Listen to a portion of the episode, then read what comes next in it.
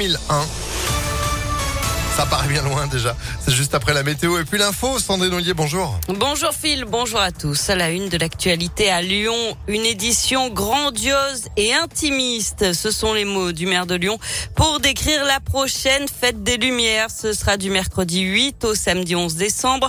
Et comme le veut la tradition, les lieux emblématiques de la ville seront illuminés.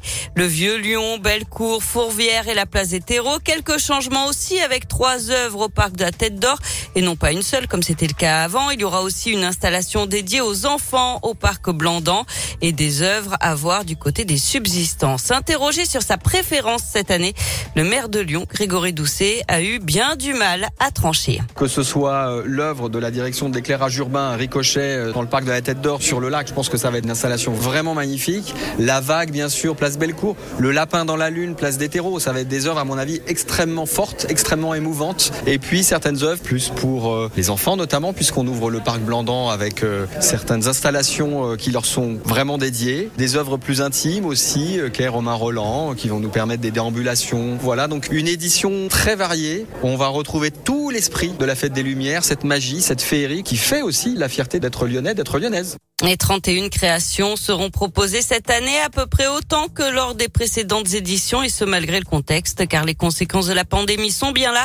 La part du mécénat dans le budget total de la fête des Lumières a baissé de moitié. Vous retrouvez toutes les informations sur impactfm.fr.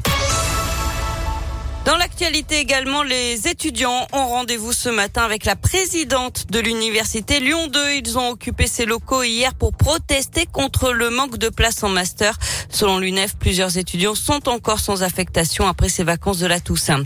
Les piétons lyonnais champions de France des comportements dangereux selon une étude de la MMA publiée euh, menée pardon les 19 et 20 octobre dernier. 38% des piétons ne font pas assez attention. Par exemple, ils traversent en dehors des passages protégés ou utilisent leur smartphone en marchant. Parmi eux, 83% traversent même alors que le feu piéton est rouge. C'est 22% de plus que le niveau national. Euh, le boulevard des États-Unis et l'avenue Jean Jaurès sont les deux artères où les piétons font le moins attention. Le vice-président du Grand Lyon chargé des mobilités actives, Fabien Bagnon, a réagi. Il rappelle que ces chiffres ne sont pas officiels et qu'en France, seuls 24% des piétons décédés dans des accidents de la route sont présumés responsables. Dans l'actualité aussi aujourd'hui, la locution d'Emmanuel Macron ce soir à 20h.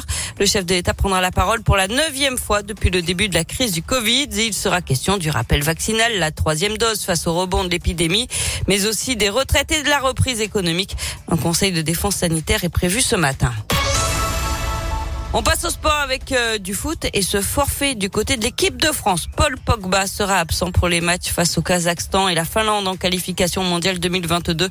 Le milieu de terrain s'est blessé pendant l'entraînement hier à Clairefontaine. Il est remplacé par Jordan Verretou.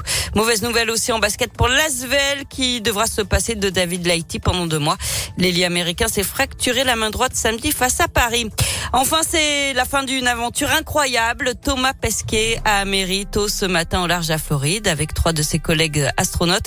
Après six mois passés dans l'espace à bord de la station spatiale internationale, le Français euh, qui boucle ainsi son deuxième séjour en orbite va devoir passer quelques tests médicaux aux États-Unis avant de rejoindre l'Europe. Mais oui, mais oui, c'est fou quand même. Six mois dans l'espace, c'est incroyable. Hein oui, près de 200 jours. Ouais. Vous savez quel est le, le titre préféré de Thomas Pesquet? Non.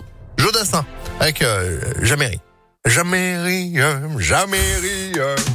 Ok, merci. Je serai en démonstration tout à l'heure dans le couloir, à côté de la machine à café. Patrick Sébastien, je vais lui demander s'il veut vous prendre encore cabaret. en première partie, histoire de prendre, c'est ça, toutes les tomates dans la figure.